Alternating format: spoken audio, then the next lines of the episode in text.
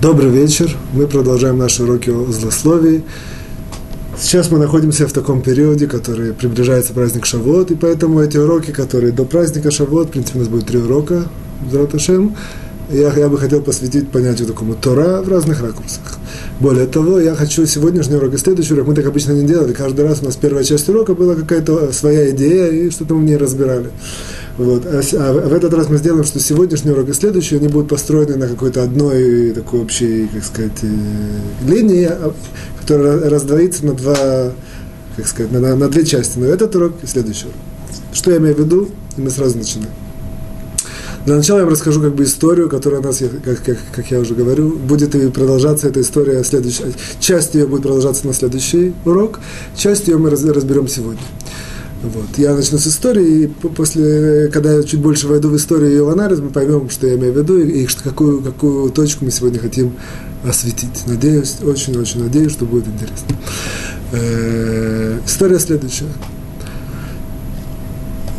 Абраша, Миша и Яша, ребята в Израиле, не ведущие образ жизни по Торе, попали в такую заварушку, и, в общем, их взяли в, мили, как сказать, в полицию, вот, и им грозила тюрьма.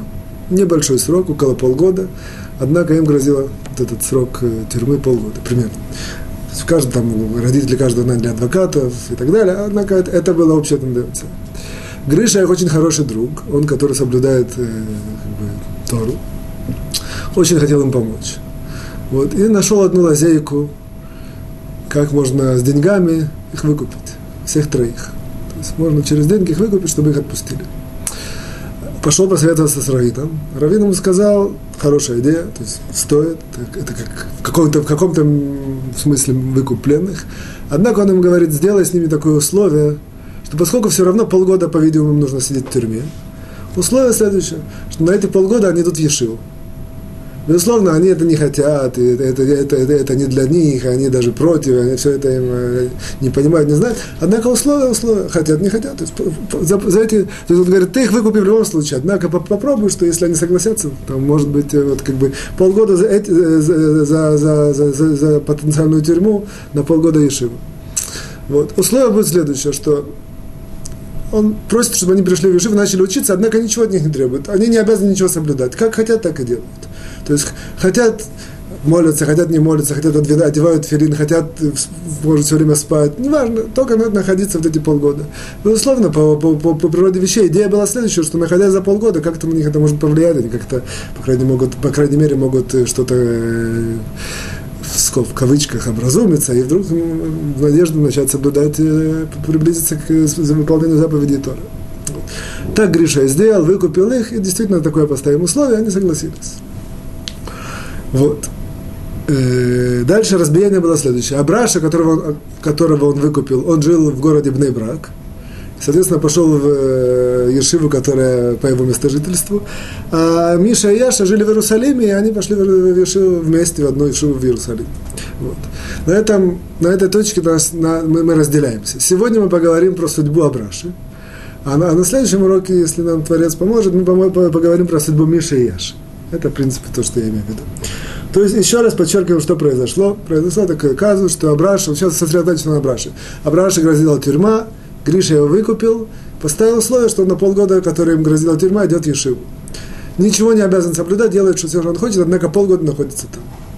И действительно, Гриша там находился полгода, однако все это ему гнило, как так сказать, не, не, не, его сердце не, не, не лежало ко всему, что, как бы, что там происходит. Безусловно, он не, не, не делал каких-то вещей против, он просто так плыл, плыл по течению. Все идут, и он идет там, все на урок, и он на урок, все кушают, он кушает. Там, на молитву часто ходил, часто не ходил, там зевал, смотрел, ну как бы не...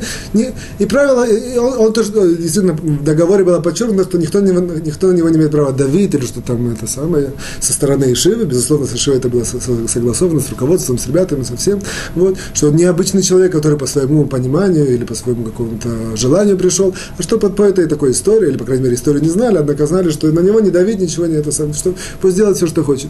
Действительно, часто просыпал там, молитвы или делал, как он хотел. Что нам сейчас важно? Что касается Торы, он, безусловно, как бы иногда приходил, приходил и слушал уроки Торы. Вот.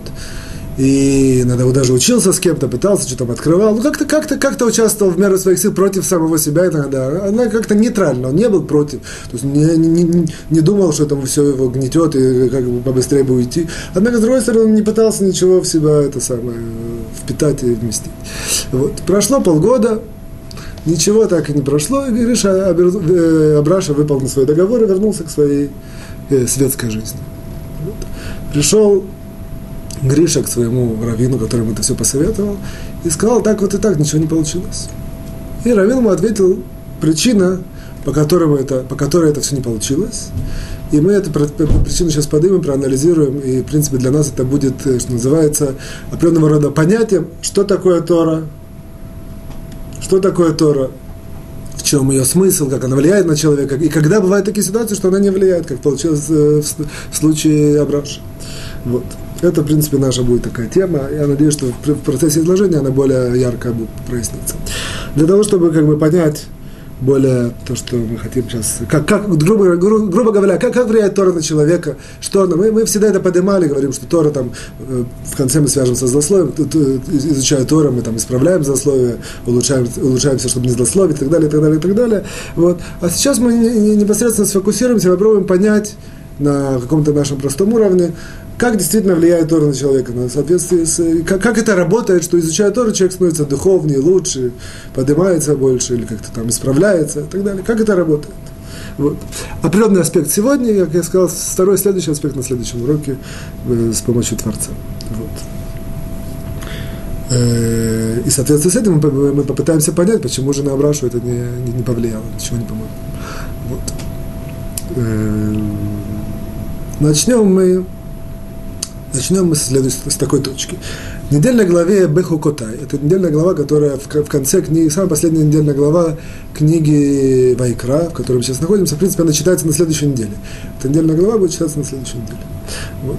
В ней приводится, она начинается с такого как бы, обращения Творца к еврейскому народу через Моше, что им Беху Котай Телеху, если вы будете идти по моим законам, то будет и дальше три точки, и э, очень много благословлений, удачи, успеха и всего того, что, что, что еврейский народ может удостоиться, если он будет идти по законам Творца.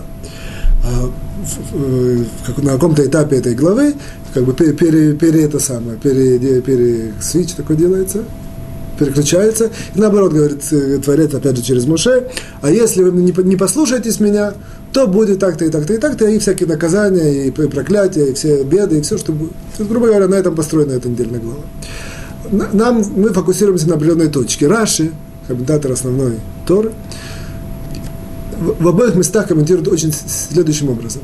Если пойдете, если пойдете по моим законам, объясняет Раши, что что это значит, будете учить Тору, трудясь или на, на, на, на, на, на святом языке, на иврите, вот, тигью амелим бетура. То есть я, я так перевожу, будете трудиться в Торе.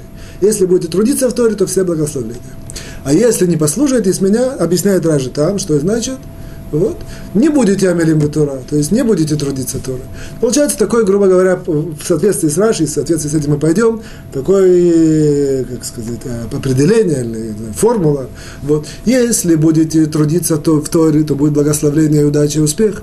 А если не будете трудиться в Торе, то будет все наоборот, все обратно. Вопрос наш простой. Попытаться объяснить как это работает, на чем это основано, почему и что, и где, в чем, в чем смысл этого, что если будете изучать Тору, трудиться в Торе, то будет успех, а если не будете, то будет э, это самое, то будет все обратное. То безусловно, на, на каком-то, на, на уровне веры мы знаем, верим, так написано, понимаем, принимаем и все. Хотим чуть больше понять, на чем это основано, как, и все, как, мы, как часто мы пытаемся. Вот. Э, сделаем это в, в, в нескольких этапов. То есть попытаемся по, по, построить ответ. Вот. Для этого нужно, в принципе, грубо говоря, понять и уловить это понятие, которое ключевое, которое Раша использует, труд Торы. Что значит труд Торы? Или амелута Тора. То есть будете амелим Тора. Амелим, амаль это труд переводится. Вот. Где мы, для, как правило, один из методов, это мы ищем другие места в Торе, в Танах, или где-то даже в Мишнайот, или где-то в, в Талмуде, где это упоминается понятие вот, труд, амаль, и попытаемся понять, какую коннотацию он собой несет. Оказывается, в одном есть одно интересное место в трактате Бабы Меция. по-моему, на 36-м странице, там есть такая мешна, есть такая мешна, что человек дает, у него есть, как сказать, фрукты, он, он, он дает их на хранение своему знакомому, потому что он там должен, например, уехать в отпуск, и, соответственно, он это самое. Он должен возвратиться, и где-то ему нужно хранить. Я не знаю, раньше там не было таких форм магазины, э, эти, э, как называется, холодильники или какие-то погребы, или, или по, каким-то другим причинам. Не так нам важно, чтобы не, не пропускать время, очень дорогое. Он дает на хранение своему другу, вот, и уезжает в тот момент, когда он отсутствует, фрукты эти начинают портиться. И спрашивает нам Талмуд, начинает обсуждать эту мешну, что же делать. На самом деле это еще говорит мешна. Что же, что, что правильно сделать? Их продать, начинают портиться, их продать и, и за выкупленные деньги, как бы, по, по крайней мере, спасти деньги, сколько они стоят, либо не продавать и ждать. Говорит нам Талмуд, как, как ни странно, что нужно ждать. Нужно ждать. Почему? До определенного, когда уже станет совсем мало, тогда можно продать. А пока есть, там, даже уменьшилось 10%, 20%, даже 50%, все равно ждать, не, не продавать. Вот. Потому что, а, а, в принципе, он мог бы их выкупить, взять деньги, как бы сохранить деньги, подождать, пока друг приедет, дать ему деньги, этот друг купит на эти деньги эти, эти самые э, пирот, как это называется, фрукты эти, и у него они будут, то есть больше, чем если, так как он будет их хранить, и они могут пропасть какая-то часть, какой-то процент. Говорит нам Талмуд, что что есть такое правило, что человеку, я не знаю, как это я просто сразу по-русски говорю, есть такое правило, что человеку очень дорого то, что он трудился, вложил туда труд, и поэтому это ему дороже намного, чем э, купить что-то просто на рынке без своего труда. Объясняет там раньше, что имеется в виду так, ну, грубо говоря, имеется в виду так, что человек, я, я примерные цифры говорю по килограммам, это Талмуды мы и, и, а, не рассматривают килограммы, там есть свои единицы. Грубо говоря так, человеку такое выражение и такое известное как бы, выражение ходовое, иногда используется даже в качестве пословицы, что человеку лучше вот, даже 2 килограмма, которые он сам своим трудом добыл, вот, свои, свои как бы личные, которые он взрастил, чем 20 килограмм, которые он просто там где-то купил. Эти два килограмма ему лучше. Объясняет нам Раши, почему? Потому что за эти два, два, два, два килограмма он трудился он трудился, это совсем другое, как бы, совсем другое чувство. Что когда он трудился, это он, э, э, э, во-первых, он, он более рад от, от, от этих, этих самых фруктов. Или неважно фруктов, от, от любой вещи, которую сделал, трудом добил, трудом добился, он более рад, это его, это, это его больше как бы, дает ему удовольствие, это его больше дает ему жизненных сил. Эти два килограмма ему даже более, более, как сказать, предпочтительнее, чем 20 килограмм, которые он просто купил. Вот. Сюда видим такое понятие, что труд, в принципе, труд – когда человек трудится и добывает что-то трудом, то оно определяет определенной такой магической силой, даже можно сказать, или определенным э, такой хавивут называется на иврите, что оно очень человеку приятно и радостно, его это самое, ему дают, ему придает какую-то жизненную силу, что это лучше, чем все остальное. Получается, что можно было бы сказать, что в принципе то, что имеется в виду, мы начали с того, что если будете трудиться в Торе, то будет благословение, удача и успех, и все. Имеется в виду, что когда человек трудится, трудом добывает Тору, то то это совсем другая Тора. То есть это Тора, которую он впитывает больше, она, его, она, она ему дает совсем другие жизненные силы, он ее любит больше, он ее чувствует больше, он ее даже выполняет больше. Все это как бы это самое, все это преимущество, которое есть у Торы, которое добыто своим трудом. Вот. Настолько, только мы сейчас скажем чуть дальше. Вот.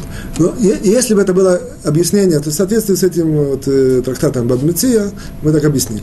Вот. Однако, если бы это, э, э, это неудобоваримое объяснение, недостаточно. Почему? Потому что если бы это было так, то у нас камень преткновения становится. Ведь мы же знаем, что если трудом будет успех, если нет трудом, то будет наоборот проклятие и всякие неудачи. Но очень странно сказать, что человек, который добыл своим трудом именно из-за того, что это он больше любит, он больше это его радует, мы можем понять, что это как-то влияет на него, он действительно придает ему жизненные силы и, и гарантирует успех. Однако странно сказать, по крайней мере, мы знаем часто, что если мы включаем логику, и, и, и логика нам как такой, как это сказать, э, тестер, не, не, не, не, не подходит. Соответственно, объяснение, соответственно, объяснение не очень верное, не очень правильное, не очень удобоваримое в этой ситуации. Вот, как бы очень странно, нелогично сказать, что если человек добыл Тору не трудом, а то, то у него будут какие-то проклятия или какие-то неудачи, неуспехи. Можно, а, то есть а, положительно верно, что если он добудет трудом, видим, какие-то есть в этом преимущества. Однако, если он добудет Тору не трудом, допустим, он э, это самое, э, слушал уроки, ему все просто дается, не нужно трудиться, или, или, или как-то э, взял какую-то таблетку, выпил, и это самое. И все, и стал знать Тору. Или если сегодня такие какие-то обходные методы, там, наслушался всяких уроков, допустим, хорошая память, хорошая, это самое, хорошая хватка, и все, он, это все он, он, он получил большие знания, большие, большую эрудицию, допустим, у него там ровный, как это сказать, цехель яшар, мозг выровненный, не без всяких ухабинок, он чувствует более-менее все нормально, все это без труда. Вот. Есть, логика скажет, что за это, за это идет проклятие. Это как бы не, не, не, не, не, не подходит. Чувствуем, что это не, как? не согласуется со здравым смыслом. Вот. Поэтому попробуем поискать, поискать другое объяснение. Вот. То, опять же, мы ищем объяснение, почему, в соответствии с объяснением Раши в недельной главе Бехукотай, вот, почему, если то, Тора добывается, которая трудом, благословение, удача, успех, а Тора, которая добывается трудом, то у нее на, все, все наоборот. То неудача, всякие проклятия и неурядицы. Где здесь, э, в чем, в чем же изюминка, на чем это основывается. Вот. Для этого нам придет на помощь трактат Баба Батра, который 15, 16, 17 лист разбирают э, э, места, в принципе, начальные места книги Иов. Иов – это одна из книг э, Писаний, да, которая, э, в общем, ее суть об одном человеке Иов, который, по, по, есть разногласия мудрецов, по-видимому, был нееврейский большой человек, большой мудрец, даже можно сказать, и к которому пришли различные беды, и как он с этими бедами боролся. И, в принципе, это большая философская книга. Вот. Что нам важно? Нам важно, что на одном из, как сказать, этапов своей полемики с Творцом, ее на пророческом уровне, безусловно, вот, написано, что он был один из семи пророков, которых были, которые были у неевреев. Вот. Он э, на одном этапе своей полемики с Творцом он э, приходит с таким, вот, как сказать, э, утверждением. Он говорит, Творец, смотри, ты, ты сделал так, что, я просто не помню все эти самые, тоже перевести будет тяжело. Все, все сделал, как бы он приводит различные факты, которые есть в мире, вот, и как бы ты все сделал, как, как ты хотел, так и сделал там, допустим, у, у, как это, хамор это, у осла там такие-то там длинные уши, а у, у коровы там так-то, а у этого так-то, вы, вы, холодно зимой, летом тепло. Все ты сделал, задумал, как ты хочешь. Правильно? Правильно. Ты создал человека, и ты дал ему дурное начало. Это дурное начало, которое причиняет человеку всякие беды, всякие проблемы, всякие, как бы, побуждает и заставляет его грешить. И э, как бы, подчеркивает, заканчивает ее вот эту свою тяжбу, с, грубо говоря, с Творцом, говорит, кто может остановить, э, э, как сказать, кто может лимхот, кто может тебе перечить, кто может тебе сказать нет, ты все сделал. Так, грубо говоря, что ты от нас хочешь, от того, что мы грешим, мы делаем какие-то прегрешения, делаем какие-то неправильно идем по этому миру, ты все задумал, ты это самое. Вот. Настолько, что мудрецы говорят в Талмуде, что он хотел ее э, освободить весь мир отсюда, чтобы не было, не, у людей не было никакой к ним э, этой самой. Это она. Претензии. Как? Претензии. Претензии. О, чтобы не было у людей никаких, э, со стороны Творца, там, Небесного Суда, не было никаких претензий к человеку. Все Творец задумал, заложил, все как Творец хочет. И это дурное начало, которое побуждает человека к разным проблемам. Вот, это я вкратце говорю. Вот, это, в принципе, основная беда человека. Так что, что, что, что Творец от него хочет. Вот, это была основная такая претензия, тяжба. Вот, ответ, Творец ему ответил следующим образом, ты прав, я создал дурное начало, оно побуждает человека ко всему к плохому и так далее, там три точки, каждый понимает, что имеется в виду. Вот, а, но, говорит, я дал Тору, и эта Тора является э, тавлин, по-простому скажем, лечением, или там, скажем, я дал как, болезнь, я дал лечение, учите Тору, это лечит. Отсюда мы видим, Ислат Ешарим это тоже подчеркивает очень сильно, что, в принципе, Тора это является Тора Тавлин, имеется в виду, что, так, что в принципе, да, да, да, действительно, человека заложено много плохого. И это запрограммировано, и это с определенной целью Творец сделал. Однако у человека в руки даны, дан, дан, дан инструменты, дана, дана, как сказать, э, э, РФА, э, лекарство, чтобы от этого излечиться. Сюда мы можем, теперь мы это видим, что действительно, что если учим Тору, то есть все хорошее, благословление, успех, а если не учим Тору, то нету, соответственно, все обратно. Так можно было бы объяснить. Однако в таком объяснении тоже нечто не хватает. Что не хватает? Нам, Раши, если мы помним, не сказал, что если мы учим Тору, есть благословение, успех и, там, и удача. Он сказал, если мы трудимся в Торе. То есть то, что мы объяснили так, дал, дал Тору, дал, э, вложил человека дурное начало, дал инструмент или лекарство Тору, через Тору мы можем это победить. Однако нет никакого, через изучение Торы, однако нет никакого как бы требования трудиться. Откуда берет требование трудиться? То есть это опять же недостаточно объяснить то, что Раш нам сказал. Трудясь, только трудясь, человек добивается успеха и благословения, а не трудясь, наоборот, э, приходят к нему различные беды и невзгоды. Вот. Но поскольку мы уже продвинулись, будет теперь нам нетрудно скомбинировать и добавить, сделать определенную добавку, чтобы понять это более целостно, а именно, что то же самое в любом лекарстве – есть само по себе лекарство, а есть способ применения. Это все знают. Человек не может прийти сам, видит, там, знает, вычитал какой-то книжке, ему нужно какое-то такое-то такое лекарство, он его берет, начинает применять, как ему кажется. Вот, тогда это можно навредить или не помочь, или, или какие-то побочные последствия. Вот. У любого э, лекарства есть инструкция. Соответственно, в соответствии с инструкцией, только когда человек принимает это в соответствии с, инструкцией, в соответствии с, как это называется, минум, минум, сколько, сколько принимать? Где, как? Не, не назначение. Не. Э, в общем, сколько, сколько, то есть сколько, сколько брать, то есть э, по рецепту дают и какое лекарство, как сколько раз в день, какое количество, все. Вот только когда это есть, тогда действительно лекарство целостное и действительно и лечение более сказать, полное. Вот. Оказывается, то же самое в случае Тора. Да, действительно, Тора это является лекарством от, от всего зла, зла в которое, которое Творец вложил в человека. Однако не хватает как бы инструкция, как, как его применять. И оказывается, вот труд Торы, э, как бы изучать Тору трудясь, это, в принципе, и является тем формой использования, применения этого лекарства, которое мы ищем. Получается так, что действительно Тора – это лекарство, изучение Тора – это лекарство. Однако это недостаточно. Только трудясь, и это то, что нам подчеркнул Раши, с чего мы начали, в принципе, только трудясь, в изучении Торы, можно добиться вот этого вот и, как бы, излечения, и наоборот, мы теперь видим, что если как бы, изучать Тору не трудясь, то, то наоборот, то, э, иногда можно не, не, не, и не вылечиться, иногда можно только навредить. Вот. Вот. А, я больше надеюсь, на следующем уроке заострюсь, как можно навредить, если учить Тору неправильно. Однако на, на, на, на сегодня нам важно, что вот это вот э, такая вот параллель идет. То же самое, как лекарство нужно знать, как брать. Недостаточно нам знать имя лекарства, его название. Нужно знать, сколько, сколько раз в день, как, в какой, в какой дозе, дозировку, дозировку, что я сказал, дозировку. Вот. Э, то же самое параллельно этому. И если это не выполняется, не, неправильное число раз в день, или там не, не, неправильная дозировка, или человек хочет взять всю бутылку и сразу выпить, и так далее. Наоборот, он там забывает когда-то, и так далее, и так далее. Вот. Во всех этих ситуациях Э, то же самое, лекарство не помогает, а может даже навредить, то же самое Тора. Может не помогает, а иногда может даже навредить. Соответственно, труд Тора это, это один из э, вещей, которые мы выводим. Мы сейчас это попытаемся определить, а, по крайней мере, идея следующая, что только трудясь, Тора является лекарством, помогает человеку, поднимает его, она ему дает какой-то свет, позволяет ему исправиться, позволяет ему стать духовно лучше, выше, чище и так далее. Все как бы сгулот, все обещания, которые дают. Вот. И наоборот, если мы если, если изучать Тору не трудясь, то э, идет все обратно. Теперь возникает правомерный вопрос, нам определить, что значит трудиться, то есть, что, что такое труд Торы. Вот.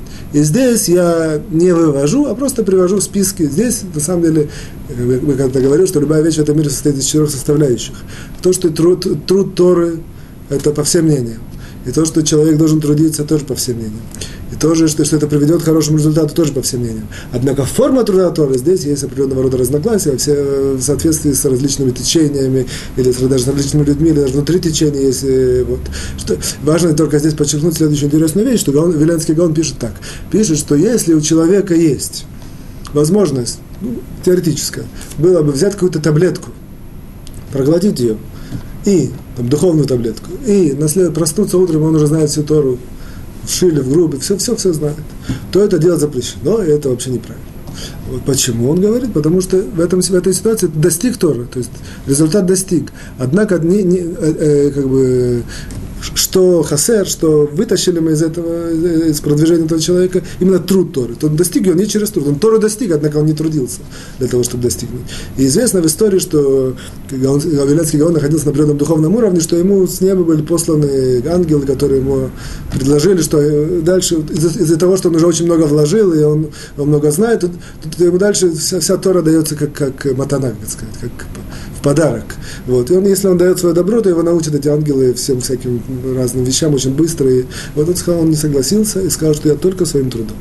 Ну, я здесь ставлю три точки, сама по себе интересная история с такими ответвлениями и, и идеями, которые можно из этого выучить. Однако, по, по нашему, по крайней мере, то, что мы уже до сих пор э, сказали, это более-менее ясно, что только трудом Тора имеет ценность, а не трудом она не имеет ценности. Вопрос наш теперь только определить, что такое труд Торы. Здесь все действительно зависит немножко от, от э, определений.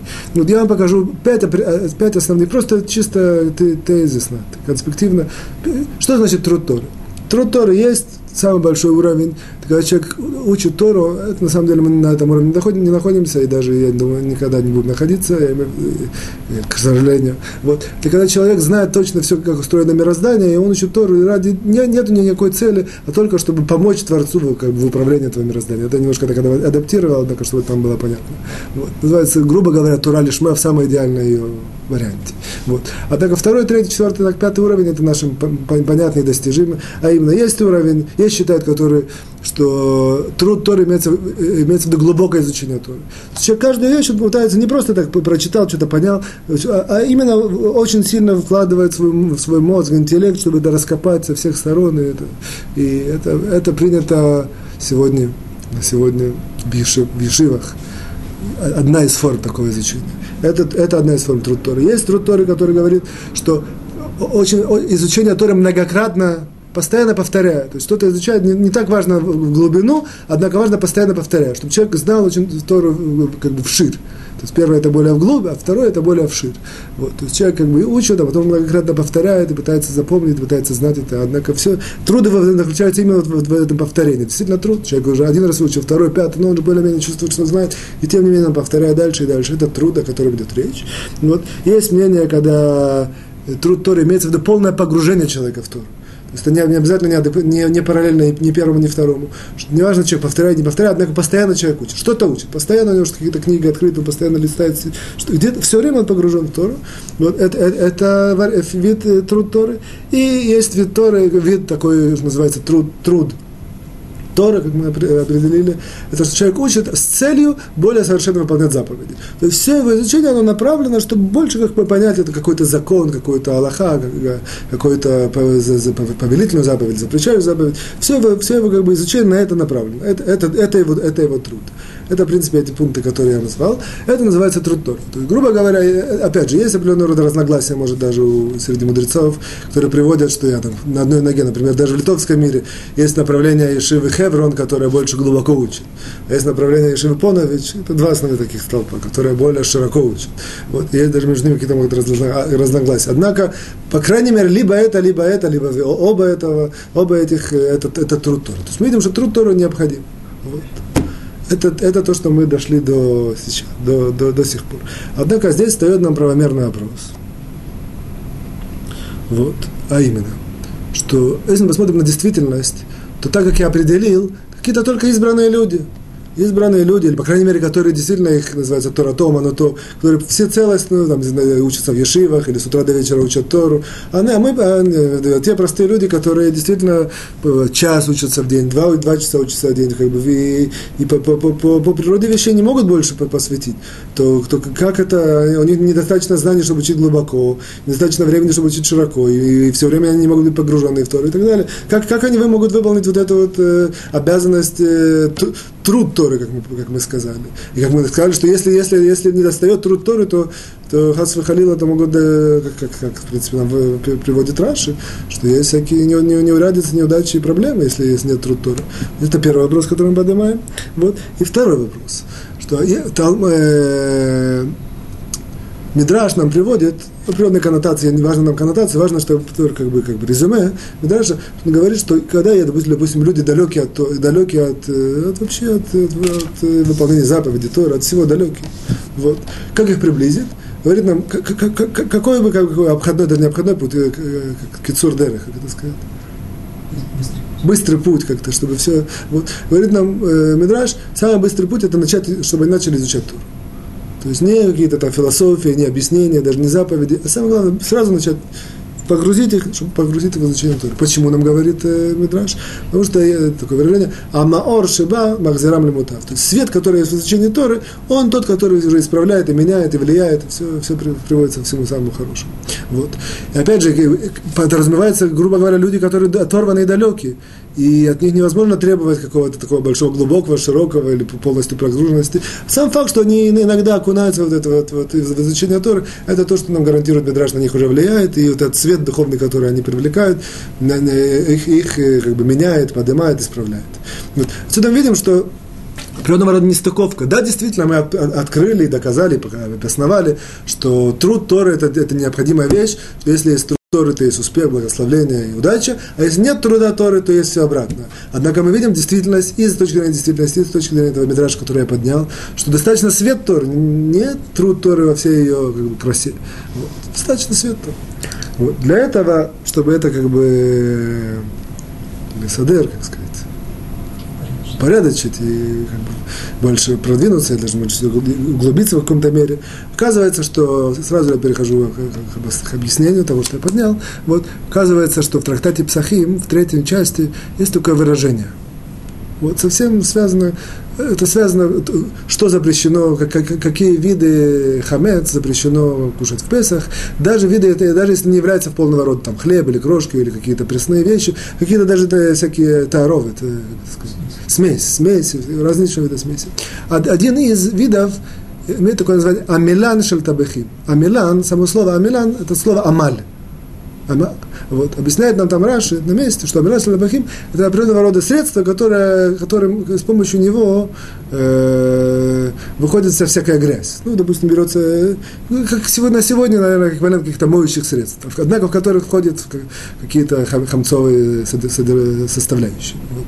Сюда мы видим, так, намеком, по крайней мере, что слово «амаль», слово «амилан», вот это, которое мы используем, на корень его «амаль», это определенный оттенок его, это как бы взять и вычистить и, и средства, которые, которые позволяют вывести всю нечистоту. То есть в коннотации Талмуда там, из, из посуды, из каких-то кастрюль, сковородок. Вот. А мы отсюда берем, что оказывается, что когда мы говорим Амаля Тура, да, действительно, то есть Амаля Тура это, как мы перевели, труд Торы. И да, действительно, это простое объяснение. Труд Торы это то, что человека ведет, и то, что его возвышает, это благословение, удачи и так далее, все, что мы говорили до сих пор. Однако в нем есть еще как бы смысл намеком, и этот смысл намека нам позволит э, то противоречие, которое мы подняли, решить. А именно, что Амаля Тура, есть в нем оттенок по значению на русском языке, что изучение Торы не обязательно трудом, однако таким образом, что Тора выбивает всю, всю, всю духовную нечистоту из человека, позволяет как бы, вывести всю духовную нечистоту из человека. Что это за форма?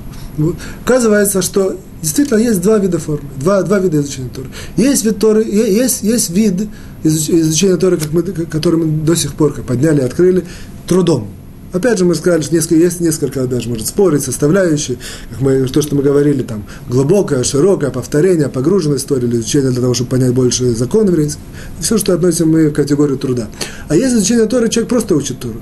То, допустим, он открывает, там, я знаю, Талмуд или какой-то какой даже Танах или что-то изучает.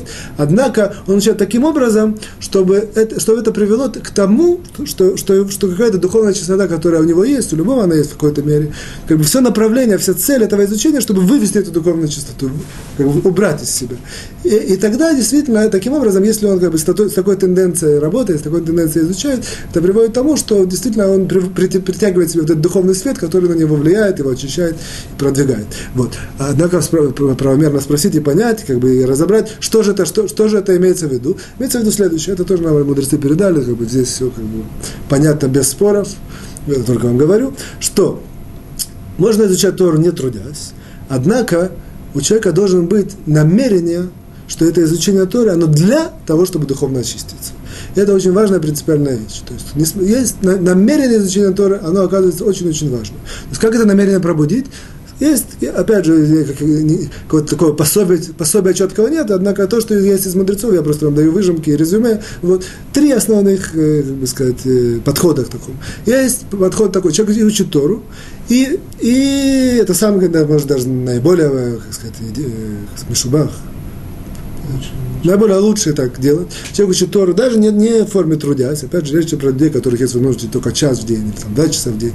Какое-то и мало времени, или нет возможности по знаниям, или по нет достаточно языка. Есть всякие ограничения, которые не, не позволяют им быть в категории людей, которые трудятся. Вот как мы сказали, трудятся изучать Тору. Однако человек учит Тору, и параллельно с этим учит мусар. Мусар это, как сказать, этику, еврейскую этику. То есть он учит параллельно. То есть он учит Тору, допустим, законы, или какие-то талмуды, или какие-то разбирательства, или даже какие-то вещи, совсем э, там, э, Танах, что, что, что, что бы это ни было, пророки, Писания, все, что он учит, неважно, неважно что, однако параллельно к этому он там 10 минут, 15 минут в день учит мусар. Мусар это вот это этическое учение. Вот, постоянно, которое, в принципе, его как бы основное, основное предназначение, это человеку изменить его качества человеческие. Таким образом, получается, что человек учит Тору, однако все его намерения, уча Мусар, он доказывает, как бы показывает, что он, все намерение его духовно очистится. Тогда и Тора его превращается в совсем другую Тору. Вот. Настолько, что, на принципе, приравнивается, один час в день этого человека может приравняться к, там, 10 или 12 часов другого какого-то Талмит Хахама, который все время с утра до вечера учит и действительно выполняет труд Торы, а этот только, только учит час в день, однако он учит параллельно вместе с Мусаром, с, с этическим таким э, учением, которое направлено на изменение человеческих качеств, и это его как бы, компенсирует то, что имеет. Вот. Второе, если он, если он не, даже не учит Мусар, однако он молится, своих молитвах, он просит Творца, что все, что он изучил, чтобы это, это ему помогло духовно исправиться. Что я, я вроде говорю простые вещи, оказывается, что может человек учится и знает, в одном месте в Талмуде написано, Тора сама по себе, молитва сама по себе. Человек может по ошибке подумать, что Тора вообще никак не связана. Учат, учат, есть люди, которые учат, учат, и моли, молятся, молятся, а никогда не, не, не стыкуют, никогда не просят, Творец, помоги мне, что я выучил, чтобы я это знал, понял, чтобы я стал духовно выше, лучше, чище, чтобы это меня подня... и так далее. Вот. А это второй метод. И третий метод, даже если невозможно, как бы, по какой-то причине, если человека, так сказать, минье, так это сказать, препятствие, наталкивается на что он молиться ему тяжело про это пока и, и, и, и этику и духовную, на только-только начинает приближаться, вот этику он там не читает, не учит мусар. Однако, по крайней мере, даже если есть желание у человека, что он учится и, и, и учит Тору не, не трудом, учит просто, однако у него есть желание, чтобы Тора его духовно подняла и исправила, это тоже достаточно, чтобы он попадает в эту категорию, как мы определили из вот этого выражения «амелан табахим», вот это слово «амаль», очищения, что он учит Тору с целью духовно очиститься. В, этот, в этой ситуации это тоже Тора его поднимает, при, при, при, как бы дает этот духовный свет, который Медраш нам говорит, что он, в принципе, влияет и исправляет человека. Вот. Отсюда я делаю резюме, и мы в соответствии с этим можем понять очень хорошо все, что случилось с Абрашей, с чего мы начали. Резюме простое, что мы знаем сегодня, как вопрос, что мы сегодня выучили. Мы так, не всегда так делаем, но сегодня можем это сделать. Вот. Мы сегодня выучили форму изучения Торы такую, которая дает человеку успех, благословление, я имею в виду как бы, поддержку Всевышнего, удачу и так далее, и так далее, и так далее.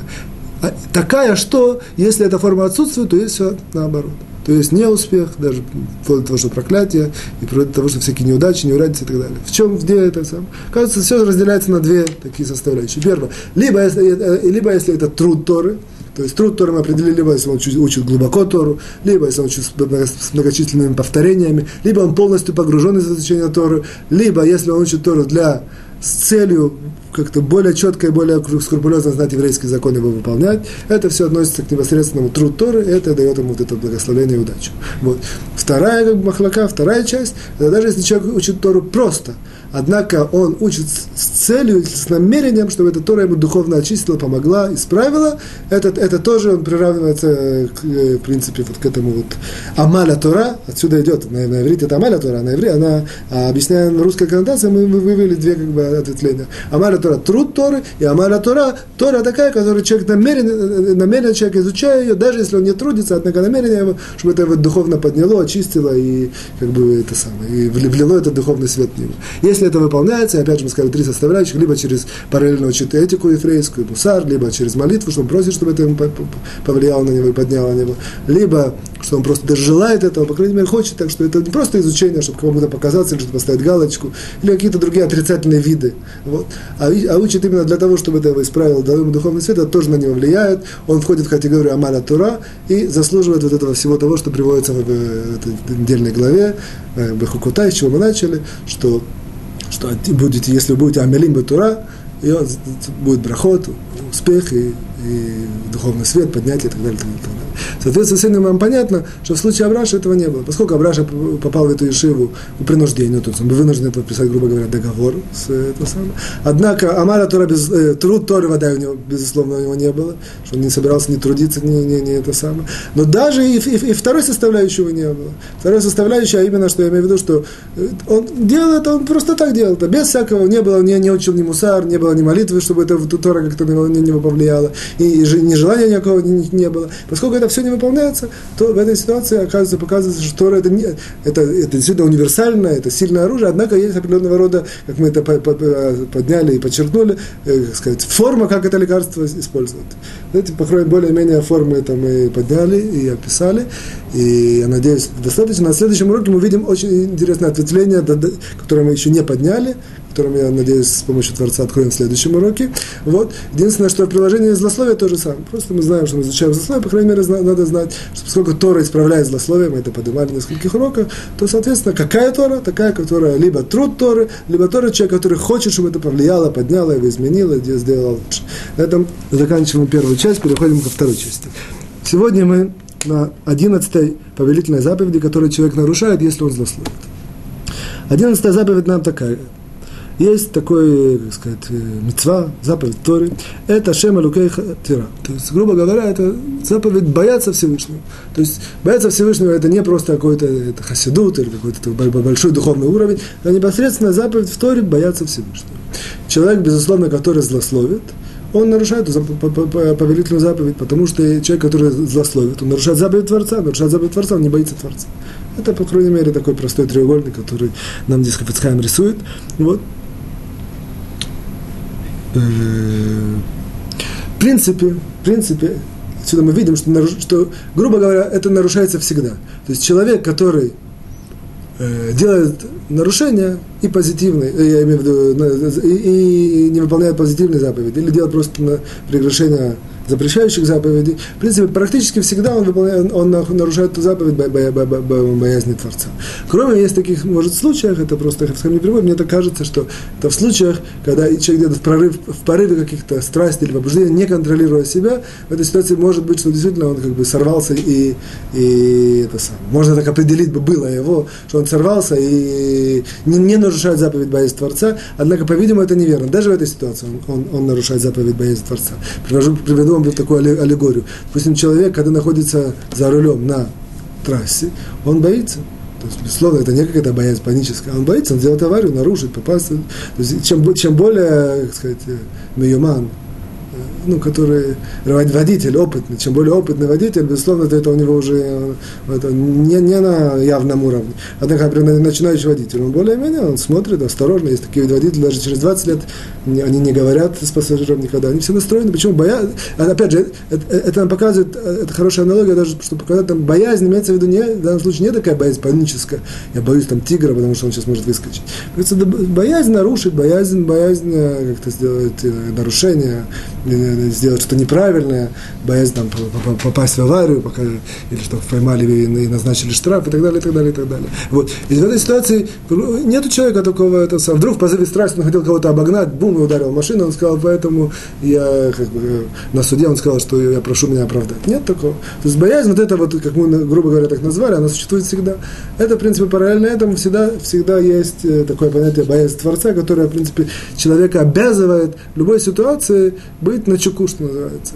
И не, не делать нарушения, кроме того, что он знает, что это нарушение, или там нужно сделать такую заповедь, само по себе, а, а, а также из-за того, что есть у него да, да, определенного рода дополнительный проводок, что и поскольку заповедь боязнь Творца, это, безусловно, заповедь на сегодня, она, сказать, смыт ее рамки. Мы так все живем в широком мире, не очень-то чувствуем. Однако важно знать, что такая заповедь есть, и нужно, э, поскольку это не совсем наша тема, я не вхожу, это нужно было даже несколько лекций понять, как это пробудить, как, как с этим жить, как, чтобы это стало частью человека. Однако факт остается фактом. Такая заповедь есть, и она обязывает, и если человек делает нарушение, он, в принципе, кроме всего нарушает заповедь, это вот, это Ашема Лукеха Тира, боязнь Творца.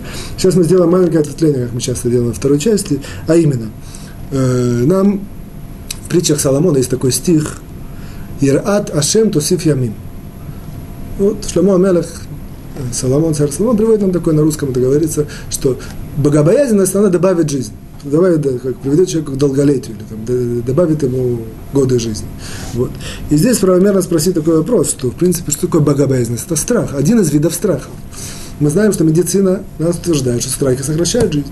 Более того, даже в источниках есть, что страхи действительно сокращают жизнь, не, не удлиняют жизнь. Страх, любой страх, он сокращает жизнь. Один из видов, один из э, вещей, которые по всем мнениям сокращают жизнь, это страхи. А нам здесь говорится, что страх перед небом, страх перед Всевышним, наоборот, добавляет жизнь. То есть как бы такое вроде противоречие. Вот.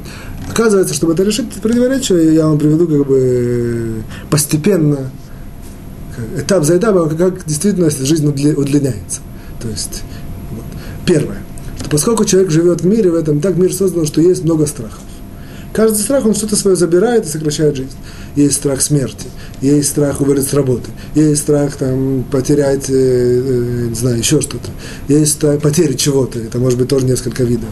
Страх с детьми, страх, вроде того, есть более какие-то приземленные страхи, страх темноты. И так далее. Человек живет, каждый из этих страхов на какой-то процент сокращает жизнь. То есть в идеале там человеку положено 120 лет, страх темноты сокращает, я не знаю, там, немного, два месяца, ну, условно, безусловно.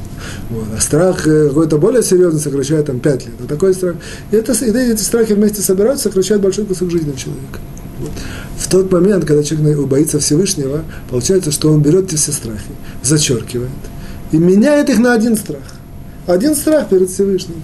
Если я боюсь только перед Всевышним, все остальное я не боюсь, потому что я знаю, он меня ведет, он меня, за меня ответственен, он меня опекает. Единственное, я, я, я перед ним боюсь. Получается, что я действительно вот это, эти, беру, беру, суммирую эти все страхи, и меняю это на один страх, может быть, даже более весомый, который, может, был бы, э, э, можно было даже сказать, мы сейчас покажем, что это неверно, однако, по крайней мере, на этом простом уровне, можно было сказать, что он сокращает жизнь, однако он сокращает жизнь только один страх. И мы выкупаем, грубо говоря, вот эти все страхи, которые сокращают жизнь. Продолжим дальше в нашем удлинении жизни через объяснение, почему страх перед Всевышним, оно, оно э, только удлиняет жизнь. Вот. А именно, что этот страх действительно человек как бы дает от себя страх. Однако что он получает? Мы знаем, что наша жизнь очень часто, э, так, по крайней мере, мы так все привыкли, в любой сделке, в любой, что происходит, что, что я протираю, что я получаю, что плюс, что минус. По крайней мере, даже на подсознательном, на сознательном уровне, на подсознательном уровне. Всегда это мы анализируем. Давайте проанализируем. Человек дает, грубо говоря, страх для Всевышнего. Однако что он получает? Получает большое дело, он получает э, такого, такого рода, если действительно этот страх правильно возвращенность правильно как бы сказать, э, функционирует у человека в душе, то он получает чувство уверенности, получает чувство опеки. Получается, что вместо того, чтобы как бы он дал определенного маленького рода страх, скажем, купил, он это вложил, однако что он приобрел? Он приобрел, он живет по жизни более уверенно, он идет по жизни более э, спокойно, он чувствует, что у него есть на кого положиться, у него есть кому обратиться и так далее, и так далее, и так далее. Получается, что вкладывает, я не знаю, там, 10 долларов, а получает 2000. Вот. И, как, и, и то же самое, как мы знаем, что страхи они сокращают жизнь, то же самое мы знаем, что, что удлиняет жизнь. Удлиняет жизнь вот эта уверенность. Если человек жизнь идет по, э, в жизнь, по жизни идет уверенно, она удлиняет жизнь. Получается, чуть сократили, однако намного, намного удлинили, действительно, как бы общий баланс выходит, что мы удлиняем жизнь. И последний, третий пункт показываем, как, как мы на самом деле еще более удлиняем жизнь вот этим вот выражением, что э, царя Соломона. Видим, что все, все, что говорят наши мудрецы, если покопаться, видим большой глубокий смысл. Это надо, все, что мы изучаем вообще в этих уроках, практически все, это только на уровне пшата. Есть еще более глубокие, более глубокие вот, э, уровни изучения.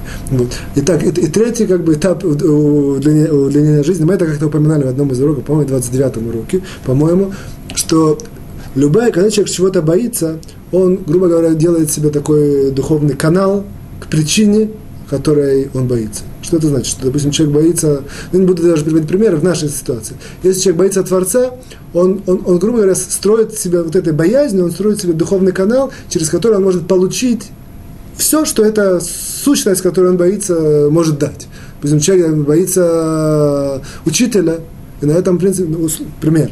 Боится учителя, если действительно эта боязнь правильная, не исковерканная, то есть с помощью этого, это, это, это, это, этого страха, этой боязни, делать определенный канал, через этот канал учитель на него может очень, очень сильно повлиять, его поднять в духовном плане.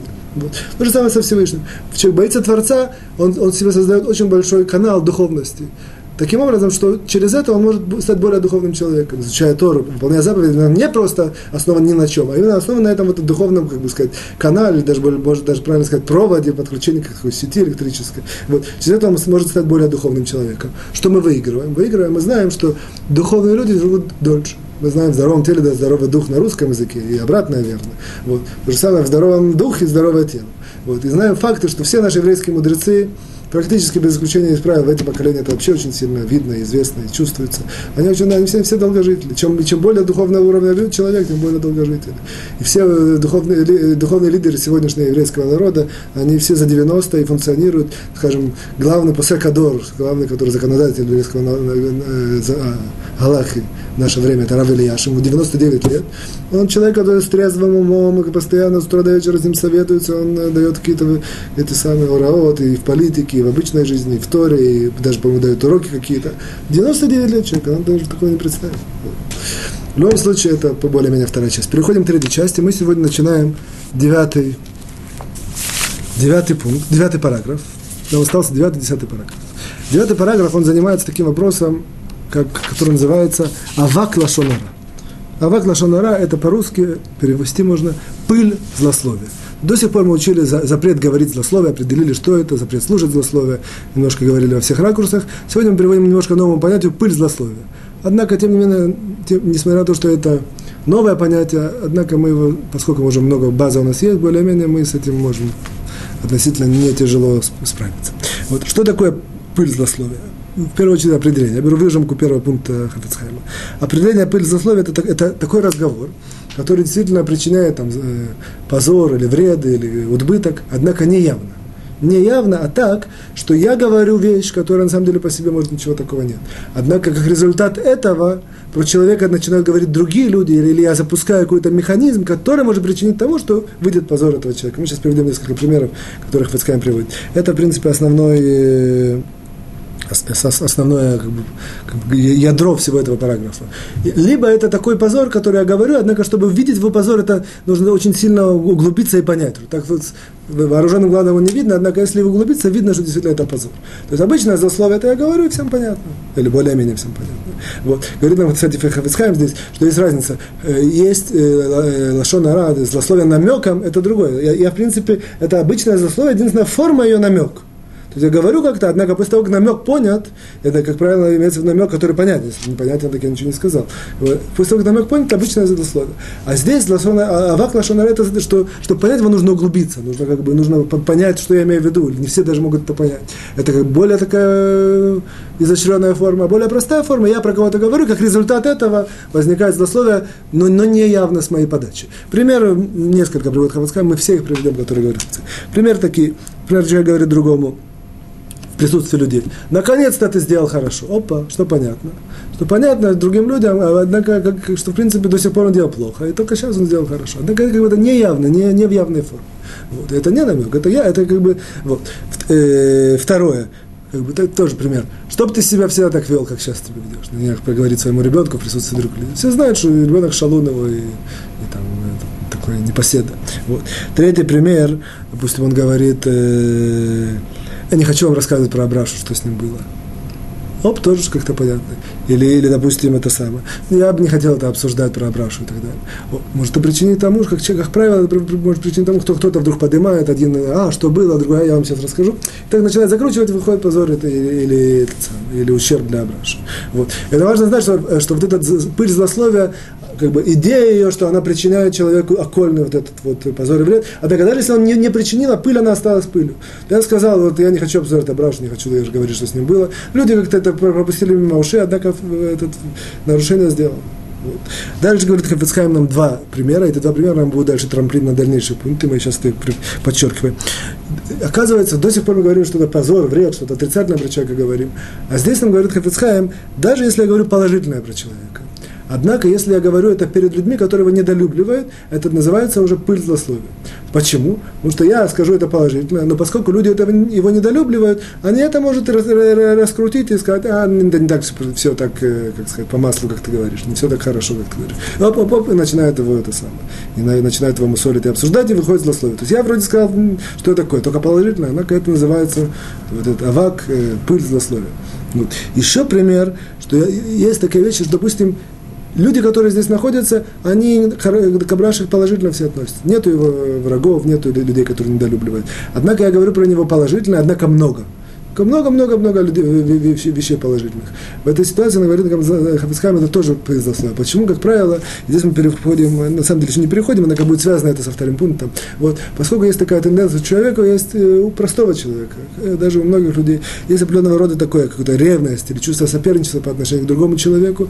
Она, у кого-то это более глубоко, у кого-то это менее глубоко, у кого-то в одной форме, в другой форме. Однако у всех людей это есть. Это такое, как бы сказать, э, написано в четвертом, в четвертом параграфе книги «Экклезиаст», вот, что я видел, примерно так перевожу, я видел все, что происходит в мире, и все это основано на, вот этом, на, на, на, на духе соперничества, на духе кинат ишмиреем. Кинат, кина это, сказать, ревность, ревность, не, не ревность, а соперничество, вот это вот, ревность, да, вот это, на все, все, все, в принципе, весь мир на этом держится. Вот. Получается, что если я говорю про него завистью.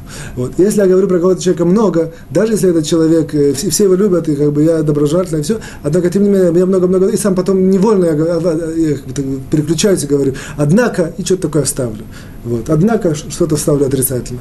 Или скажу ему, не все так гладко, как вы думаете. Или я увижу, что все там прям загорелись, и, вдруг мне как-то где-то внутри что-то э, зажжется, может что-то такое э, в отрицательном ракурсе это сказать. И так далее, и так далее. Поэтому мы выучили, что в этом первом пункте нашем, что говорить про человека перед, его, перед людьми, которые его недолюбливают, даже немножко, положительно отрица, э, запрещено, это авак, это пыль, злословие, и, да, и даже перед людьми, которые его любят, одна говорит много, тоже это вот пыль этого злословия. Переходим ко второму пункту, говорит нам Хафицхайм, то же самое здесь ответвление, от, от, определенного рода ответвления, что если много народу и я в этом случае нельзя, нельзя хвалить, хвалить человека, грубо говоря, так сделаем такое резюме, нельзя хвалить человека, когда много народу. Потому что почему? Потому что, как правило, я знаю, э, такая тенденция, что кто-то его точно не ну, такое будет, кто-то к нему не очень положительно относится. И среди множества народа, в коллективе, на работе, все любят это все. Однако, когда на каком-то завещании про кого-то, про кого-то говорю, там 20 человек это слышат, кто-то где-то найдется, и кто-то там одному другому на, на, на, на ухо шепнет, он так про него рассказывает, ты знаешь, что было вчера. И так далее, далее. Чего, кто их подача всего, кто триггер всего. Я начал говорить, хвалить его, это запрещено. Вот. Э, однако, говорит Хафицхайм, однако, если я говорю перед многими людьми и я точно знаю, что они его не знают, просто рассказывать про какого-то человека, чтобы какие-то рассказать что-то положительное, они его не знают, то в этой ситуации работает здесь второе правило, что можно говорить, хвалить, однако немного. Почему? Потому что когда я говорю много, я сам могу провалиться и сказать, однако, чтобы вы не думали, что все гладко где-то есть, когда я очень много про него говорю. То есть это, это, это, это э, хвалить перед многими людьми. Вот. И здесь нам э, Хавицхайм добавляет, однако, если человек этот известен как праведник, большой человек или очень хороший, то есть как бы, идеально, все его знают, и, как сказать, э, по, по всем мнениям он такой положительный со всех сторон, в этой ситуации нет проблем, можно его хвалить много, и нет никакой проблемы. Даже наоборот, иногда это может привить к тому, что люди захотят быть похожими на него, учиться от его хороших действий, а мне сказали, что кто-то может на него сказать плохо, есть, или даже я сам. Говорит здесь такой опасности нет, поскольку он положительный человек во всех, э, в глазах всех, то даже если кто-то скажет про него плохо, его сразу закроют, закроют рот, скажут, говоришь ерунду, какой такой может быть, никто не будет слушать. Грубо говоря, человек побоится даже, так сказать. Даже если не побоится, поскольку человек признанный, опять же, имеется в виду признанный праведник, любимец какого-то народа, и все, в этой ситуации, опять же, никто про него, не, про него не клевещет, не, не, не, не перекривливает. Действительно, объективный, любимый человек в народе, в этой ситуации нет опасности, можно говорить много. Переходим мы к третьему, к третьему пункту девятого параграфа запрещено, это, в принципе, не уже не, не, не пыль злословия, однако определенный запрет, который относится к нашим законам, и здесь Хацхайм его здесь входит, вносит девятый параграф, вот, запрещено э, такая хвальба, которая может принести человеку убыток. Сколько мы знаем, что разговор, который приносит человеку убыток – он злословие, то, соответственно, мы до сих пор понимаем, какой разговор, который какой-то хулить его, что-то плохое про него. Оказывается, что бывает ситуация, что я хвалю человека и тоже приношу ему убыток, это тоже, или какое-то что-то отрицательное, это тоже является запретом, вот это вот, э, этот самый, как он называется, э, злослов, форма, это тоже злословие, хвалить человека, если это может принести ему убыток. Примеры, которые приводят их Мицхайм, например, я рассказываю, как я где-то гостил и как меня хорошо приняли. Однако люди не очень хорошие. А, вот слышат, что хорошо принимают, пойдут туда куча народа, и у него там, это самое, и может принести убыток именно того, что э, попробует у него погостить, знает, что из него можно вытащить, он такой добрый человек, и это принесет ему убыток. Или где-то добыл какой-то займ выгодный. Я всем рассказываю, я знаю, что это тоже запрещено, почему? Потому что люди услышат, опа, там можно получить займ на таких хороших условиях, и могут услышать люди не очень хорошие, не очень порядочные, пойти туда и получить тот займ, и этого, этого человека, как сказать, принести ему ущерб и убыток. Вот. Дальше говорит нам Хафицхайм, это на этом мы закончим, еще один э, как бы, подзакон от этого третьего э, пункта, что запрещено, э, человек обязан так говорить, чтобы никогда не подозревали злословие. То есть даже если человек не говорит злословие, но говорит так, что могут его подозревать злословие, это тоже запрет, он должен знать, как, это само по себе закон, знать человек, чувствовать, что его не подозревают, что он говорит злословие. Два маленьких примера я приведу, и на этом мы закончим. А именно, то есть так, так, так себя вести, чтобы его не подозрели. А именно, первое, что, допустим, я рассказываю кому-то для пользы, о каком-то человеке для пользы я рассказываю, это можно. Приходит новый человек, он не знает, что я говорю для пользы. Допустим, он даже не знает, что человек, про которого я говорю, он его не знает. То для него, для него, если он услышит, не будет это являться злословием. Однако, поскольку это выглядит как злословие, он не знает, что я говорю это для пользы, и он может подозревать меня, что я говорю злословие, это запрещено. Мне что мне нужно сделать? Либо остановиться, либо сказать, я сейчас ему рассказываю, однако это для пользы, подчеркнуть это. Вот. Или последнее такое говорит там Хацхайм, что бывает, что человек рассказывает и чувствует, что я, я говорю для пользы, однако я, я, люди чувствуют, что я получаю удовольствие от этого. Кого-то хулю, говорю что-то отрицательно черное про него, однако это для пользы. Однако я говорю в форме, что я от этого как прям весь свечусь. Это запрещено так делать, потому что люди подозревают, что я говорю злословие, что я это говорю не для чтобы его очернить. Это тоже запрет, который выходит из того, что запрещено говорить вещи, которые могут привести к подозрению в злословие. На этом мы заканчиваем. Всего хорошего, до свидания, успехов, счастья и хорошего настроения.